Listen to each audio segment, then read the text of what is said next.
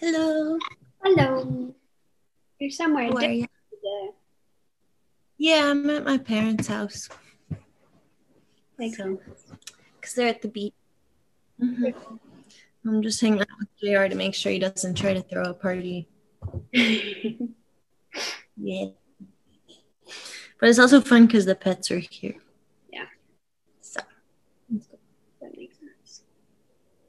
And there's A C, which is nice. How you doing? Okay. I definitely could have napped today, but did not. But I'm sleepy. I've been a sleepy girl the past couple of days.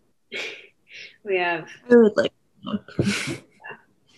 my my first batch of kids leaves on this coming Friday. So I'm almost done. And then we get to start over with new children. And hopefully it'll be even better. How'd your classes go? Uh they're going well. They're they're pretty pretty good. There are two girls on my floor who decided yesterday that they um, can both see ghosts. So, wow. Don't really know what to do with that. That's fun. Yep. They're like ten. Did they see any at camp? Oh, yeah. It's a big thing. They, um, oh. One of the girls was in my, one of my classes this past week, and she saw a scary ghost in the building our class was in, which freaked her out for like two full days. Whoa. And they both say that they have ghosts that followed them to camp that watch them while they're sleeping. And last night, after they discovered that they both see ghosts, they saw a ghost outside the dining hall, which was interesting. Are you telling the truth? I mean, who am I to say? Mm-hmm. Like, it's fine, but if they start scaring our really anxious little ones, I'm going to need them to stop. Valid. Yeah. I wonder if it's all true, though. I know, right? Wild. Yeah. Did they describe the ghosts in any detail, or did they just say they saw scary ghosts? They um they say that the one in the classroom building, because they both had class in there at different times, they mm-hmm. say that it um was really tall, and uh, I didn't get much more detail than that. So Slenderman. Yeah. I keep being like, if you were in Salem, you would both be killed as witches. So sure, you tell them that? No. They don't need to know. That'd be a little traumatizing. Yeah. They're like, hey, we see ghosts. And you're like, hey, you would die for that. Yeah. That's my job. Traumatize the children. It's a good job. It's- yeah. Mm-hmm. Um Where's Max? Max. Max, Max, Max. Max. Although I have yeah, a I friend who reminds oh. me of you. Really? Yeah. She's pretty cool. Yeah? Yeah. What's she like? Uh, she just graduated from N Y U. Hello. Hi, Max. Hello. Hello. I like your cat. Yeah, this isn't my... I, I don't know where my bedding went, so Lola gave me her old bedding. Where did it go? I don't know. Did you, like, wash it and lose it? I don't know. Okay. I'm feeling kind of sick. Um, there's kind of a cold going around campus, mm-hmm. I think. Or I think it's a cold. I think it's because people aren't wearing masks anymore. Yeah. But, like, everyone's vaccinated, mm-hmm. so other things are coming back. Yeah. But also, I might get tested tomorrow because I'm a little scared. That's a good idea, anyway. Because if it were the Delta variant, I would be like, yikes. So that's why I'm in bed. Nice. Sinclair was telling me about the children that see ghosts at her yeah. summer camp. I have Oh, really? Yeah, how's your summer camp? There are two children on my floor that see ghosts. Uh, mm, interesting. Yep. Yeah. They discovered. So you're saying kids see ghosts? Two of them do. No one else. Like the Kanye album? Hmm? Kids see ghosts? The Kanye Kid Cudi album? Oh, yeah. I was like, what? Yeah. I don't think that's what she's talking about, but yeah. No, but quite literally. Yes. Cool. Well, here we are. Podcast. Kendall, any any news, any gossip before we start? I went on a Duffy boat yesterday. A, a what? What? A Duffy boat. What's it's that? Like, it's like the little ones, and it's a flat boat, and you just like go around the harbor. It's kind of like the Jungle Cruise boats. Wait, where are you? I'm at my parents' house right now. I'm oh, in okay. Home, but I was at the beach for the weekend. All right. Today. Um, oh, Luke Stiles called me yesterday. Oh. And he was like, are you in L A? And I was like, no. And watch our podcast. He was like, I was, didn't he know? I was like, I was like, no. Well, well, this will be an interesting litmus test. Luke, text me if, just text me. Text me the word pineapple. If yeah. you listen to this podcast, I actually will do this. Mm-hmm. He was like, you should come up and hang out with me and Peter before you go back to school. And I was like, I would do that. And I, th- it turns out I'm actually going because they're having like a graduation for Theo's class, just like a ceremony, mm-hmm. if like for people that want to still have a ceremony. Yeah. So that's happening August twenty-ninth. So I'm flying to Berkeley mm-hmm. to go to the ceremony. So I guess I'll see Luke. I guess it'll be another time that I hang out with him. You always wonder, when's the last time we're going to hang out? Is this the last? Yeah. Are we in a post-Luke era? Yes, but when are we going to stop? Yeah. So... Our Sinclair, you should come up to Dartmouth. Actually, you shouldn't. It sucks here. um, I should come down. You're so close to me right now. Isn't that kind of crazy? During the school year, you can come to Maine. Yeah. Maine. Wait, isn't it kind of crazy? We're so close to each other right now. Yeah. Like Kendall's across the country. She's the odd one out. Kendall sucks. Yeah. Bruh. We have to go out of this campus. We have seventy-five yeah. downloads. Whoa. Holy shit, that's, that's so many. That's and we have eight episodes? Do you know how many distinct people we have? No, it doesn't do it like that. But that's like... We have, wait, we have eight episodes? Then. It only was out today, so that's more than ten people an episode. Yeah, there's about ten every episode. Um, Our most listened so to there's... is the last one. Epi- or episode seven, not the one that came out today, but the... From last week. So theoretically, it's thirteen on the Satan episode. So thirteen, yeah. What's seventy-five divided by eight? Uh, like ten. We have at least nine point four people. Yeah. But I like consistently watching or listening. Yeah, that's so many. Well, actually, we don't really know that because it could be distinct people every time. Maybe we only yeah. have one-time listeners. But that's yeah. seventy-five one-time listeners, Max. Yeah, that's pretty amazing, honestly. I also, I, I got an email from Reason Podcast. From Gimlet? That's crazy. That would be cool. Okay, Gimlet. uh, we want you guys on. Uh, what the fuck? Yes. I'd die. But they did just get in trouble for a bad work environment, though, so I don't know about that. But... Uh, fucking. Yeah, we I, can help them unionize. Yeah, sure. I was gonna say too. Uh, Reason Podcast emailed me, which I guess is like a podcasting platform, like Spotify or Stitcher, or whatever. And uh, they were like, "Hey, people are listening to you on this. Do you want to claim your podcast?" And I was like, "Yeah." And I'm like, "I don't know how it got on here, but like, it's on there now."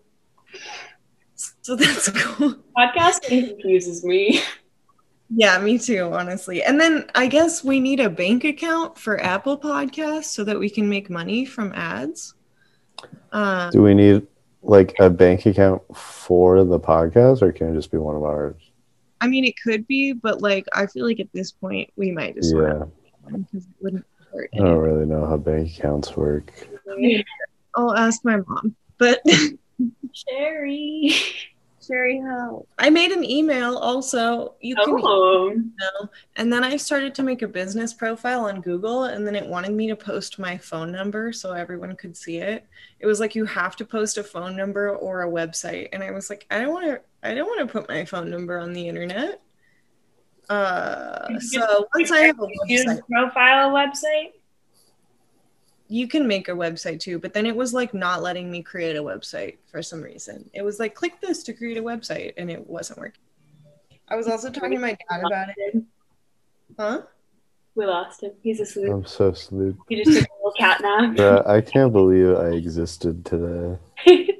Yeah. I feel that. I went to improv, and I killed it.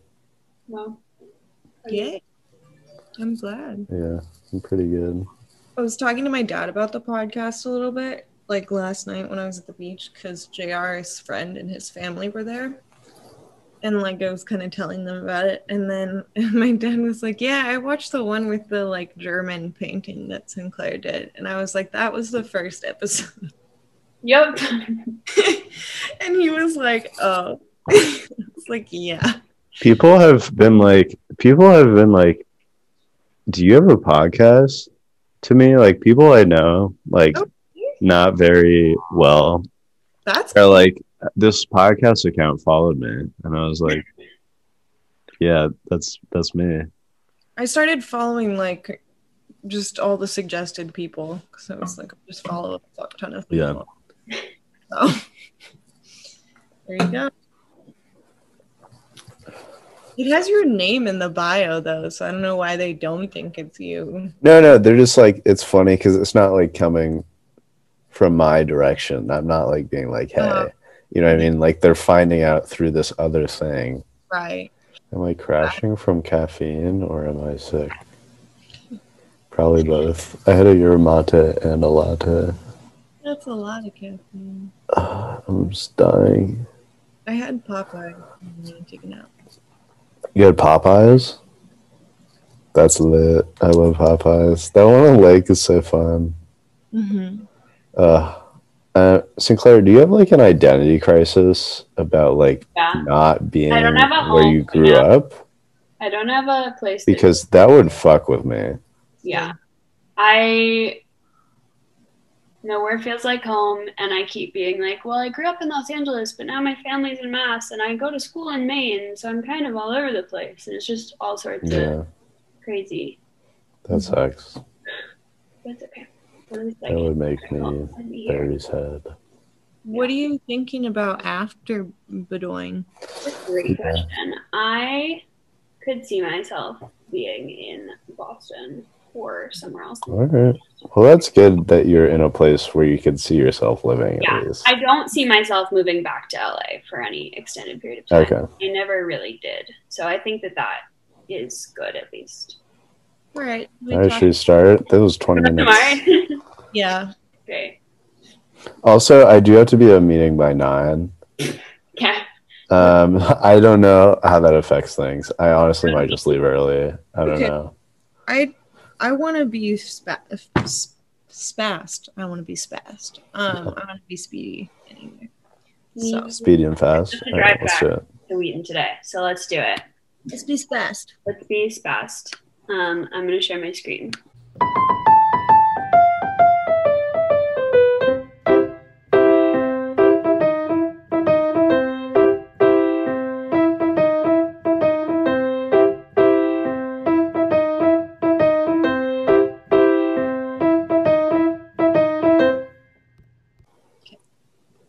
Our last episode was literally my lucky number. I somehow edited it to forty-seven minutes and forty-seven seconds. Wow. Damn, that's crazy. And then it uploaded perfectly the first time. And I was like, magic, bro. Wow. It made me so happy. Um, so today I have some ancient stuff for you, but mostly I want to talk about like repatriation and shit because that stuff I really love. Same. This is great. Yep. We're going to start by talking about the Parthenon because I want to talk about the Elgin Marbles, which are a group of marble sculptures that were taken from the Parthenon and are now in England. So this is the Parthenon. It's a building from ancient Greece. It's this like huge rectangular temple to Athena. This is it in its like modern state of disrepair, but it was once a really nice, well put together Greek building. It, the architects were Iptinos and Callicrates, and the sculptor, or like the guy who sort of headed up the sculpting design and his like people sculpted it, was Phidias. It was constructed during the fifth century B C E and finished in four thirty-two. So this is like, it's a temple to Athena. It was, and it's in Athens, Greece, if you don't know that. It was built by the ancient Greeks to thank Athena for their military victory over the Persian Empire in the early fifth century, I guess. They, like the Greeks and the Persians, like fought a lot during this time period. There was a lot of that. So this was sort of like commemorating a, a military victory. And it was a temple to Athena, the patron goddess of the city of Athens, to thank her for that victory. And this building was covered in sculpture, basically.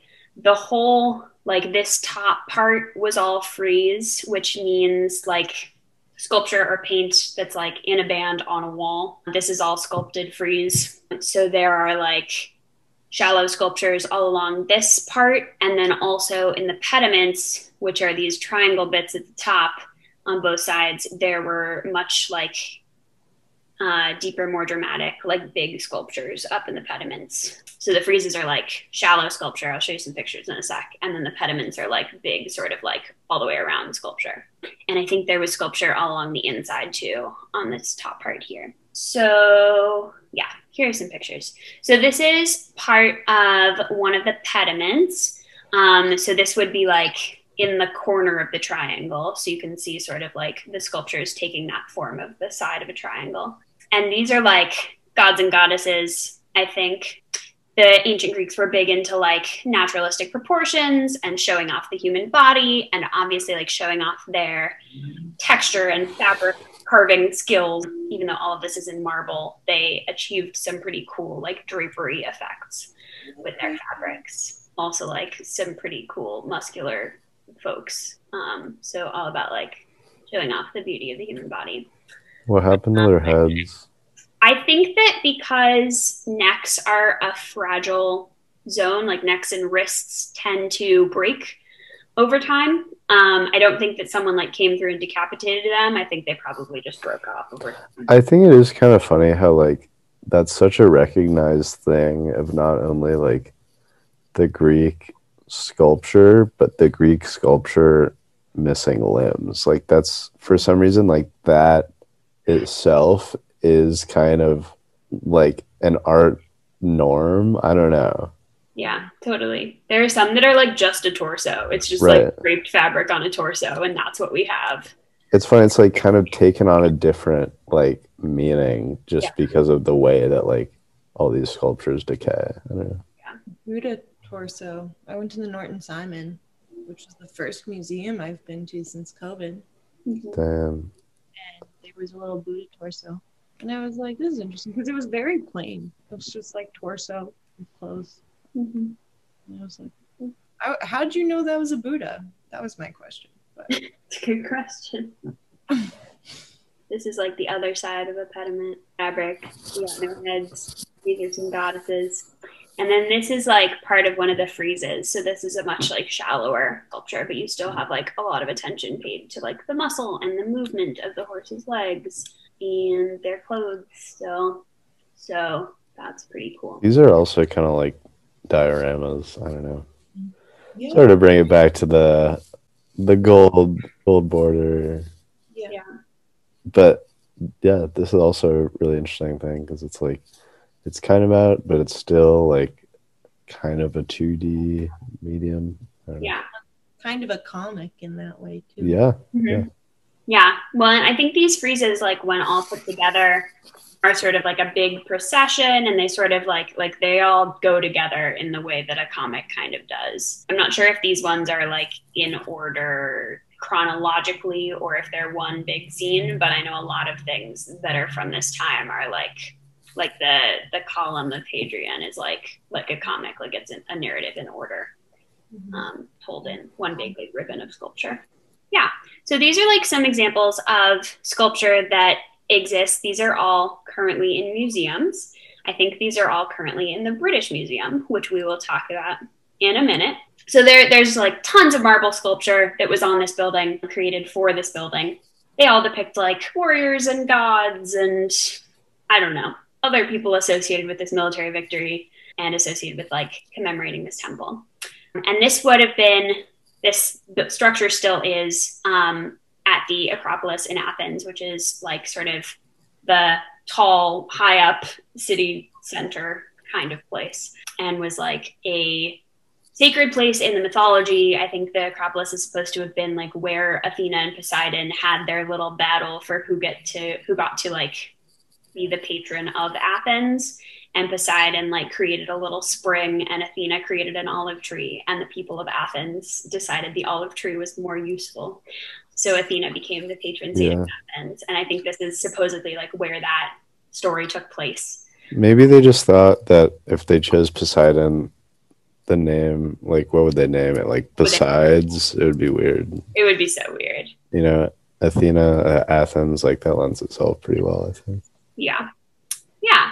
So today you can find the Elgin Marbles, which is a group of many, many marbles taken from this building in the British Museum in London. Um, Classic. Talk a little bit about. Bruh moment. I'm sorry. Uh, um yeah so like this structure is still in Athens, but a lot of the decorative parts of it are in England. This I'm sorry this is like a, a hot topic in the art history world. They're very debated.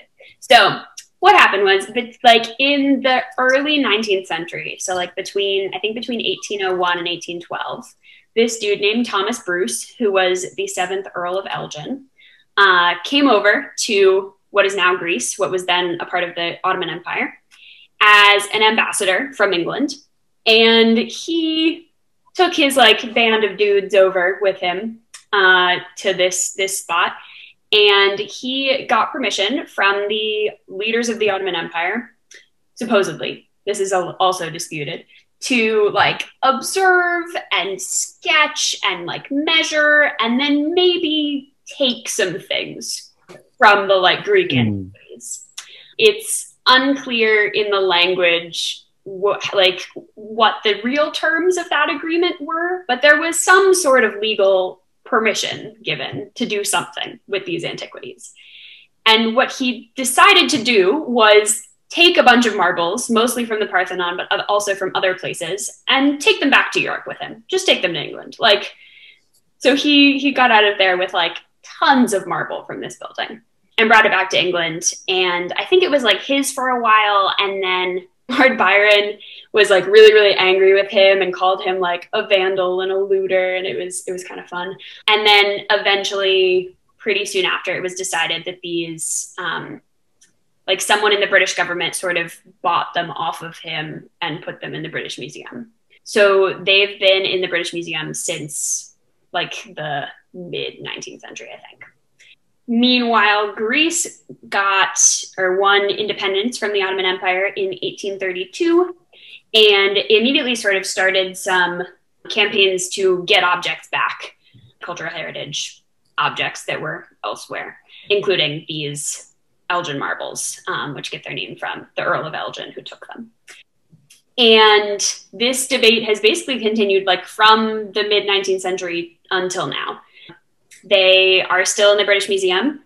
There is a, Greece has recently built, I think it opened in like two thousand eight or two thousand nine, new Acropolis Museum that is like next to this site. That's actually, it's a very beautiful museum. I have a picture that it's like all glass oh, and it overlooks the Acropolis. and they have a bunch of marbles from the Parthenon and from this site, from excavating at this site.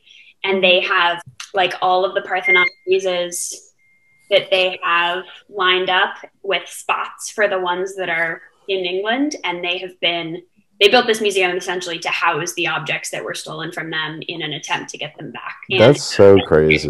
Yeah. And like there's literally, the museum is there. Like there's yeah. no argument. Mm-hmm. And they have like, I think plaster casts of the ones that are missing that I think maybe even have like veils over them. Like it's very clear like what is missing from the big line of friezes that were in order. Yes. So there's still like a ton of debate over where they should be. Some of the arguments for keeping them where they are in the British Museum okay. are sort of a general one that is often touted when people are afraid of repatriating objects, which is I think I know where it's back, our museums would be empty. There would be nothing there for people to uh, see. And no classic. One would happen. Which is um, not how that works at all. If we get back the really not how it works. There's so we wouldn't much have anything. Stuff in the world. Like make a new fucking exhibit. Figure it out, bro. If we like, gave back well I guess bro, never mind. I, I don't even. And have museums to have so much stuff that's not on display, also, yeah. and like a lot of that stuff they loan to other museums, and it's easy for museums to loan stuff to each other. Like that's just not an argument to me. Another argument that I've read about is like one about access for tourists and visitors, which is that like the British Museum gets like I don't know something like ten times the amount of visitors in a year that. Like this museum would in Greece, does in Greece. And so sort of like more people will see stuff, more people will learn about stuff, more people will have access to stuff if it's in more of like a metropolitan center that people visit. There's also a fear of damage to the marbles if they go back to Athens because apparently the air quality is bad, which I don't know if, how legitimate that is, but is something that people talk about a lot. And then something else that's kind of interesting to think about on a larger scale is like, do the people of modern Greece really have more of a connection or more of a claim to like ancient Greek culture than any other democratic nation or any other like society that, that draws such influences from ancient Greece? Well, I feel like with this case, like I can maybe see that argument for other places. But, like, I think, like, in a place where, like, the ruins are such a big part of it, I don't know. Like, also something and other something else interesting that I want to talk about is just, like, the concept of, like, ruins in general. Because mm-hmm. I think it's, like, really interesting. Like, not just, like, old things, but, like, that are preserved, but, like, little ruins that are just what they are, and it's just like the decay of them mm-hmm. is so interesting because it's like another aspect of like beauty that is like due to the decay itself, and it like takes on a new character with that decay. I think preserving decay is also a really interesting idea. Right. No, it's interesting though. I mean, I think there's yeah. a lot of I don't know, and how much we look up to those iconic, like the Parthenon, you know, like I don't, right. picture, when I picture it, like if I hadn't seen the picture you put up, my mind would have gone to ruins, not like the preserved right. exactly. version. But especially like in a place, getting back to the British Museum thing, where like the ruins are such a big like part of like, I feel like the metaphysical like mindset of the space, like it just makes sense thematically for the rest of the things from those ruins to be in that space, even if like disregarding the people involved, mm-hmm. you know, there's like some identity problem stuff, like whatever, like how and how how much do these people have ownership rather than others, but just like the fact that like this is where it was, these pieces should also be where it was. Mm-hmm. But also the place where it is still has these ruins. Exactly. And, and lots of other marble statues exactly. and sculptures. So it's like, do they need more? I don't know. And also, like, you were like, well, should they go back to Greek people because they have the connection? And I'm like, well, there are Greek people all over the world. Right. I'm sure there's plenty of Greek people in England that can go to the British Museum, you know, so. Well, it's also like how much, obviously, like they were influenced, but it's like, you know, those people like weren't part of like ancient Greece, like they're just different people. Yeah. You yeah. know? Like, it's not like, oh, that was my dad's Parthenon. Like, it's kind of, it's not really. No, I think maybe. It's not really. Uh, yeah. I wonder. We need like a Greek viewer or listener to tell us, do they feel a connection to Greek sculpture?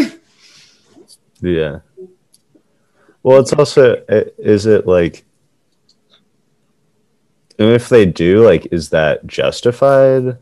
It's a, it, like, maybe this is kind of an absurd connection to make, but it's like, I feel like in the U S, like, white people are kind of like taught to like identify with the Revolutionary War and be like, oh, those are our founding fathers. But it's like, they wouldn't have given a shit about like any of us. Doesn't even, it doesn't even matter if you're white. Like, they weren't thinking about, like, they don't care. And, you know, I'll bring in the colonization part. Yeah. In my section. But yeah. Yeah. Yeah. yeah. There's just a few themes to explore. Yeah. There's a couple little things. An interesting example for me, because a lot of repatriation is like easier to wrap my mind around if it's like a settler group taking from a colonized group. Like that power right. dynamic is a lot clearer to me in my head of like, just give it back. Yeah. And this feels like a little bit fuzzier, and so it's a little bit easier to think about both sides. I still am in the camp yeah. of like, just give it back, but yeah. things of like access and like people can learn from it and see it in more spaces is also yeah. sometimes compelling. I well, I think it's like a matter of weighing different things, because it's like when when on the other side it's like taking from a culture that's like very closely tied to the existing culture, and it's yeah. like directly harmed them by taking it in the first place, mm-hmm. and like harboring harming the people that exist as a result. Mm-hmm. It's like, well, like this kind of access thing, like uh, it's kind of smaller. It's the only the cultural awareness argument is the only compelling one to me, because it's yeah. like, I agree. Like, how are you going to learn about other cultures if you can never leave your own state, kind of thing? Always. Right. Yeah. About that. I'm yeah. very interested in seeing how museums start to use like video and photograph and holograph and like casts mm-hmm. of things, because I kind of feel like, like if you can make a reasonably good quality like plaster cast of a marble, I don't see why that couldn't like replace these in the British Museum and be the thing that people look at. Like, why does it have to be the object itself to have right. value? And mm-hmm. I don't know, in this case especially, like I'm really compelled by like putting them all back together and putting them in the place they originated and putting them in a space where like yeah. you see where they started, like right across over on this hill and what um, yeah. yeah. originally in yeah context. Yeah well, it probably is like, ideally you could have I don't know ideally you could have something like the British Museum where the people who should own the things uh own the things, but just like, oh, the British Museum can take it for a few months mm-hmm. and then like, so that like they still have ownership, which is like the bottom line, like most important, but like things can sh- kind of shuffle around so that different people can see things. Yeah, but like, that has to be from their own agency. Yeah, of course. Which is kind of the model in New Zealand at some museums that work really closely with Maori peoples. Um, like they have a much more communal, collaborative relationship, at least to my understanding, where like in one museum in particular, like Maori people own the objects that are seen as like beings on, on their own, that they control like when things are photographed and what's written about things and like right. if something can be loaned out or not, and they will travel with the object if it's being loaned out, and like if they need it for a ceremony, they can always take it back, and like that sort of like ceding of power on the museum's behalf yeah. has been really like, mm-hmm. I think really beneficial for that, the, that relationship. Um, but I think is something that's really hard for yeah. museums to like wrap their minds around, not being in full control of the objects in their collections. It's just a very different model. But I think that is a great model. Yeah. Yeah. I think that's a great way to do things though. Yeah. And it makes a lot of sense. And to me, I mean, I think with the piece I'm talking about too, like, it just makes so much sense to me to be like, here, like you control ownership of it. And I'm sure a lot of the people would choose to also loan it out and continue to let people right. see like, it. On. And you can control how your own story is told, and you can make yeah. sure that your, your Which is so important and understood in the way that you want it to be. Yeah. Yep. That was interesting. That was you got any more for us, Sinclair? Uh, no, that's all I have for you. Uh, all right. Think- okay. I'm going to try to go fast. All right, I'm talking about the N D O P figures. Um, oh, shit. Yeah, which I briefly mentioned when Sinclair was talking about Micheline Thomas, and so I was like, that would be fun to explore further. Plus, it's an A P work, so if we're going for this as a study guide for people, here you go. We did two A P works today. If you're using, uh, if you're using this as a study guide, please get help. Yeah, yeah. please, please.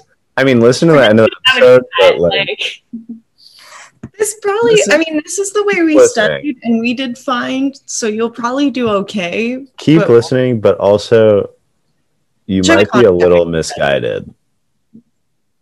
Yeah, just use Khan Academy also, and you'll be fine. So these are the end-up figures. This is the one I'm focusing on. Um, I was going to look up how to pronounce all these things, and then I forgot, so I apologize in advance. Um, but this one is a portrait of a king. There's lots of different names here, but the one I found most commonly that they think this king is, is Mishe Mishiang Mbul, something like that, uh, from the Kuba peoples. So all of these are from the Kuba peoples, which come from the current Democratic Republic of Congo, though they were made before when it was just the Congo, and then it became the Belgian Congo, which is when these were taken away from the people that created them.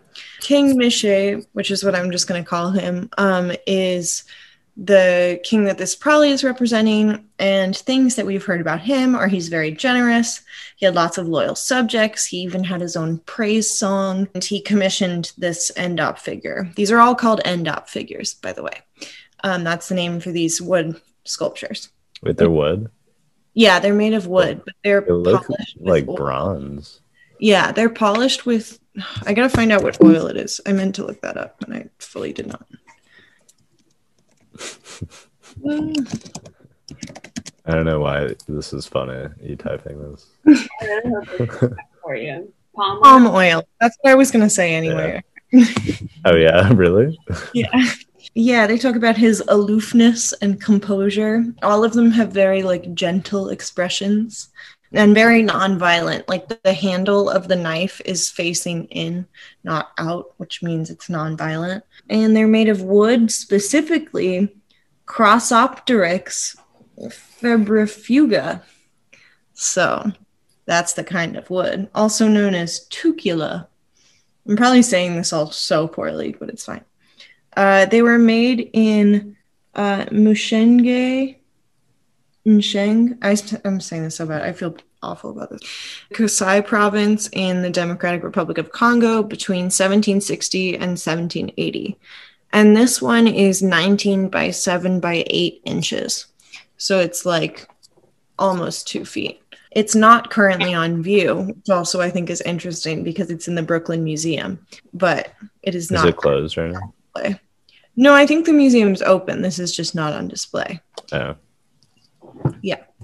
So just generally, here's some other N D O P figures. So you can tell they all like are very similar stylistically. And they talk about how they're like a little bit stylized, even going into the realm of abstraction. They all are uh, one-third proportions. That's the way everything is measured out. And the head is always one-third the size of the entire body. And they all have these little hats or headdresses, which are called shawties. And they have like cowrie shells around them. Like this one you can see has cowrie shells right here. And what else? Yeah, they're very polished. Oh, one of them holds a rooster, which is a symbol of vigilance. And then they each have a little symbol called an ebal, which represents which king they are, because, or nyim is the word for king. I hope I'm saying that okay. So none of these are actually like portraits per se. Like they're more representations of the king or the reign, but it's not like supposed to resemble them. It's just supposed to resemble like or represent like the kingly role and all that comes with that. And the ebal is chosen by the king when he's installed as the leader. Some also say maybe it, all of this happens after the king dies, they make these. So there's some conjecture about that. I got a lot of notes. Okay. This was purchased by the Brooklyn Museum. It was collected, quote unquote, by a colonial minister uh. in the Belgian Congo, which was Belgium's colony. They talk about, that's like all that that's said, which I was like, also there's never information about how it was actually taken.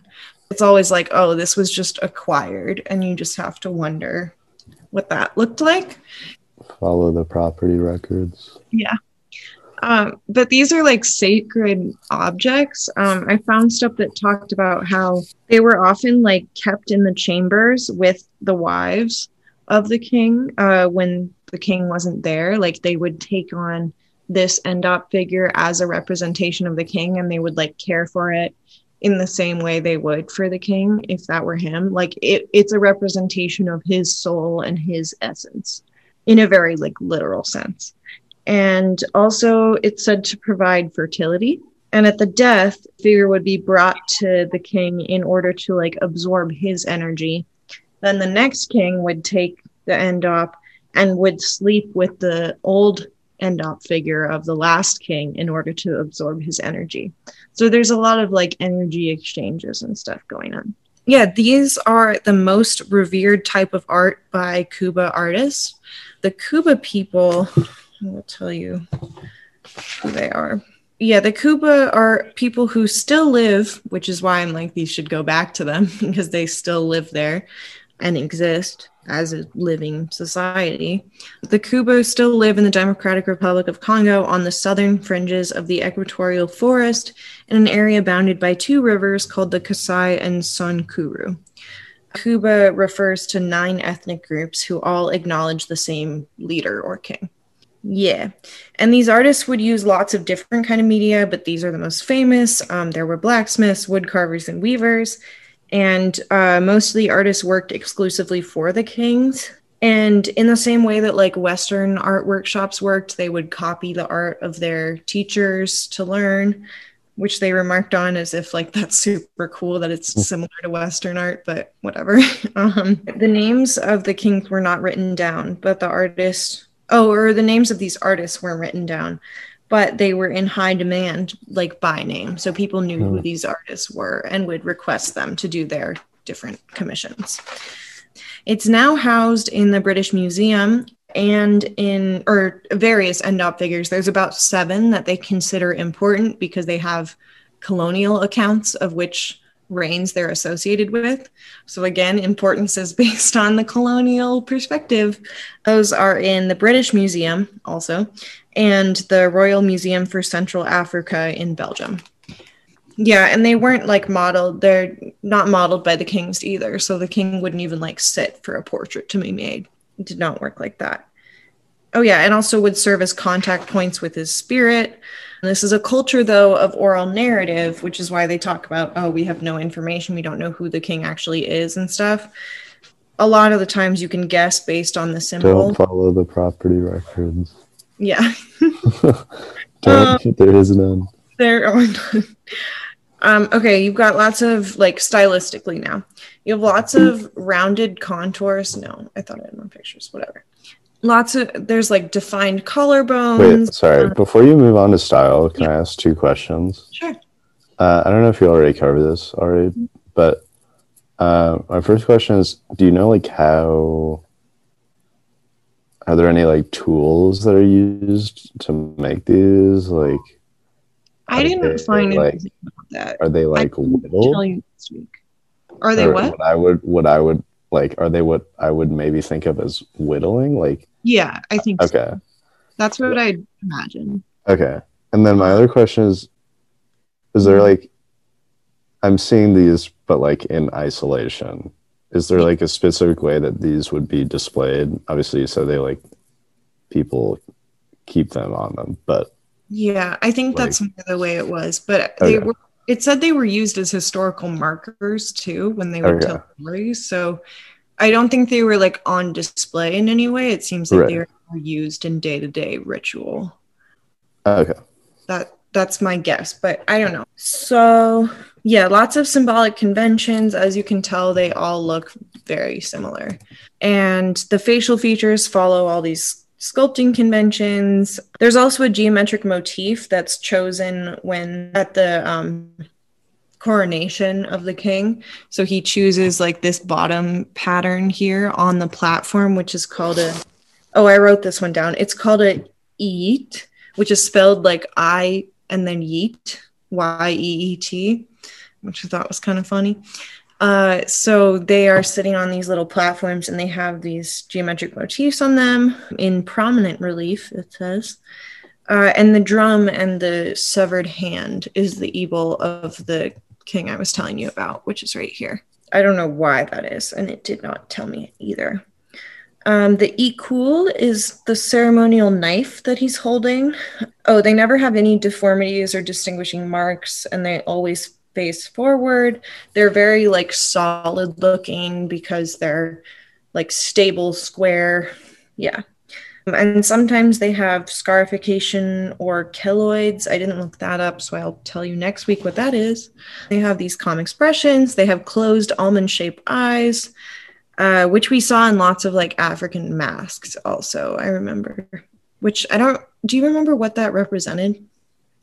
Well, to me, these eyes always look like cowrie shells. Like his eyes really look like cowrie yeah. shells to me, which I know is like a status symbol, like a like a money sort of symbol. Mm-hmm. That's what I would assume, but I am not sure. That's definitely part of the association. They have these full, relaxed lips, and they're cross-legged on the platform. Oh, sorry, the platform is the yiying, and then the the little cloth plaque that covers his butt is called the iyit, which we can't see, and I didn't find any like backwards views of him, so you don't get to see his butt, sorry. They usually have their right hand on one leg, and then as we saw with this other one, sometimes they'll hold a rooster, which is a symbol of vigilance, which I really wondered how that became associated with vigilance, but things happen. Uh, yeah. I think well, roosters look over I don't the, know. the coop. Yeah. Well, they're vigilant in the morning. I, I tell you it's morning. Yeah, yeah they're, they're, yeah, always, they're always out and about. Mm-hmm. Yeah, I don't know. Um, I don't think I think of any animal as particularly vigilant or not, but. Yeah. So name one vigilant animal right now. The meerkat. Name one, please, Kendall. Force yourself. A cat is vigilant. Yeah, meerkat. Oh, that's a good one. I would say Otto. I don't know if I agree with that one. Are you kidding me? He's so observant. No, yeah. He's always on the lookout. Uh-huh. My cats are pretty vigilant. Uh, the birds that eat it are bird feeders. They'll just sit there and jump at the birds. But yeah, in terms of the repatriation argument and stuff, I think these should definitely be placed back under the control of the Kuba. I think it just is very silly considering they're still a yeah, like, this is a pretty non-controversial. Yeah, this one, it's there's not a lot of other arguments. I mean, for me, the only one, again, that holds water is the well, like people in Brooklyn or the British Museum or the Belgian Museum can learn about uh, these idioms. I don't know. I, I still think, like Sinclair said, like you could do the same thing with images or holographs or projections. Like there are tons of other ways to show that without having the actual object, yeah. Especially considering how sacred they are and how like instrumental they are for storytelling and like the history.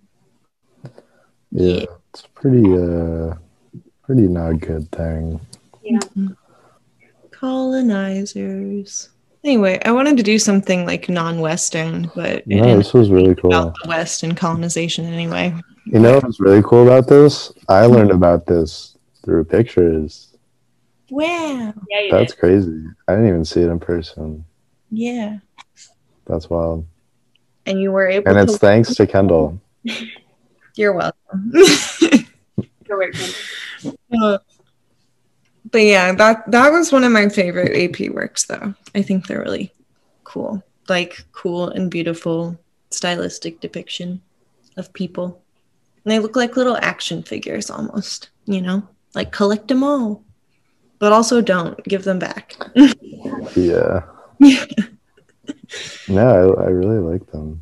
I It's kind of like, it's really impressive how polished that wood is. Oh, my God. Yeah. Well, uh, like, that's that is a, it's just like as an object, it's beautiful. Like, yeah, well, and it's supposed to show how like healthy and alive they are too. Yeah, because um, it makes them look more living. That was a really great content podcast. I felt like I enjoyed. I also it was kind of cool. We had like the through line thematically of we keep doing that of, too. Like art, where does art go? Yeah. How do yeah. we get art? With each other, a class in the fall that was called "Who Owns the Past," and that was basically what we talked about the whole class, and it was rad. Yeah, yeah. I think the Greek, the the Greek one is a really interesting case. I think oh, yeah. just yeah. so much to explore. Like Greek and British leaders have been fighting about for like centuries. Like it is still being yeah. debated where they should be. Yeah. yeah. And it's kind of, it's interesting, like, how many arguments there are. Like, there's so many, you know, it's not like this versus this. And it's like, we think this is more important. We think there's just, I mean, that too. But, like, there's just so many different avenues. Yeah. That one's definitely not black and white. But yeah. Yeah. Um, mm-hmm. I don't know. Yeah. Makes me think a lot, too, because... As a as a philosophy major, where mm-hmm. you're where you're studying like a lot of, I, I think like this is summer related, but like I think like classics. Mm-hmm. I'm not the first to say this. I I don't know where I read this, um, but I think like uh, classics as uh, classics more than philosophy, but also philosophy, like classics as an area of study. Is kind of predicated on like white people like identifying with a lot of ancient things that like aren't what we think of as white at all, yeah. slash are very different culturally, slash like would not have cared about us. Yeah. So I don't know. It makes you think when you're reading Socrates and you're like, no, this is not like an old, like white professor at Dartmouth. Like this is Socrates. Yeah, I went to a really good talk. I think like when I was a prospective student at Bowdoin, that was someone who was basically like pushing to bring color back into exhibits that showcase things from the ancient world, because a lot of things were painted, and because we think of them as like white marbles, we think of everyone from the ancient world as white. When in reality, like they like yeah. Rome was like a diverse metropolis, and most people were Middle Eastern in like complexion, and yeah. like it was just like so much more of a diverse, like colorful world than we think it was, because everything yeah. we see from that time is white, um, which is like a really interesting. Like she was pushing to do a lot more with projection and like create models of sculptures that are painted like mm-hmm. they would have been, um, yeah, sort of get that back in the public imagination. Yeah. Well, like do that one next week. The A P yeah. work painted like that. That's... I, I think there's a lot of interesting art like about what Jesus looks like, mm-hmm. um, because like modern America, I think, teaches us like subconsciously to think Jesus is like a white guy. Oh yeah. Um, because we're like we're like claiming that as like our heritage, kind of. For sure. As like our like white heritage. I don't know, it's just interesting like how easily you can like manipulate. And it's like, even though I know that subconsciously, it's like that's been drilled into my head for like twenty years. Well, I was watching something with J R. It was like a YouTube video about David Dobrik as a cult leader. And like, but the girl okay. was really smart that was doing it. And she was saying that like one of the tactics is to like change the frame of reference. Right. Um, and so like, I think that's, and religion is a cult. Um, so let's isolate the Christians more. But also, I wanted to tell you too, when I signed up for the Reasons podcast, I had to choose five categories to put our podcast in. So I did like did art, say religion, education, and entertainment. And then I did Christianity and religion. That's funny. Because I was like, I just want Christians to find it just to yeah. see what happens. Um, we're gonna get, we're gonna get uh, targeted. Yeah. I hope so. Let's find out. I remember like the National Geographic cover when like Jesus was shown, like it was like a three D image model of how he would probably actually look based on like bones, yeah. D N A and stuff. And he was a Middle Eastern dude, like, yeah. you know, and so, and that was like caused so much controversy too.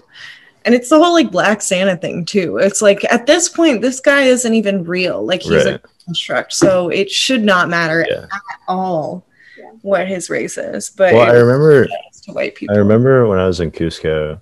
Now, obviously, yeah. this is kind of stupid because it's like about me as a white guy being like, "Oh, like not all like my perspective is like you know like it doesn't matter." Like me coming to realize that like that's not really the story that matters. But I was like fourteen, and I there was like a church. Um, and they had, uh, you know, they had a Jesus that looked like, um, kind of like an Incan Jesus with Incan roots. And I was like, huh. Um, and now obviously I'm like, well, it's like, we're both just doing like white people and them are both doing the co-opting. Theirs is probably more accurate. I mean, Jesus wasn't Incan, but Um, I mean, I'm pretty sure, but um, it's just interesting to like step out and be like, oh, like everyone's just like co-opting it. Mm-hmm. Yeah, well, and that's the thing about religious figures too, is it's like so much of it is about like identifying with them, right? And a lot of that happens visually, yeah. like even at the Norton Simon, like which I think I'm gonna talk about the Norton Simon next week because I thought about it for this week and I was like, I want more time to like research it and stuff. Their uh like their entire Asian art section, and it's like I think Southeast and East Asian art is all in the basement, which is right. very telling. Yeah. Um, yeah. And it's actually I really like their display of it because of one room where there's like a there's they do have a really good display. I mean, the basement thing is fucked, but they do yeah. have a really good display. But the display is very beautiful, and like there's a little area where you can sit and there's like a statue of the Buddha like directly yes. across from you and you're yeah, looking outside and it's beautiful, um but and you're like eye to eye with him and it's really cool, um but even looking at that, like there's so many different depictions of the Buddha right. and like of these Hindu gods that are actually very distinct in their images with like blue elephants and stuff, but even then there's like a multitude of different ways that they're shown. So I, I, I don't know. I think it just goes to show like people make their religious figures look how they want them yeah. to and fit within their worldview, you know, yeah. for better or for worse. Uh, All right. Well, on that note, I have to leave. I think okay. that was a, a really good podcast. Yeah, I'm excited to edit this. Um, all right. Cool. Good to um, see you guys. Yeah. Find us on Instagram at Paint on Canvas on Tape with underscores in between all the words.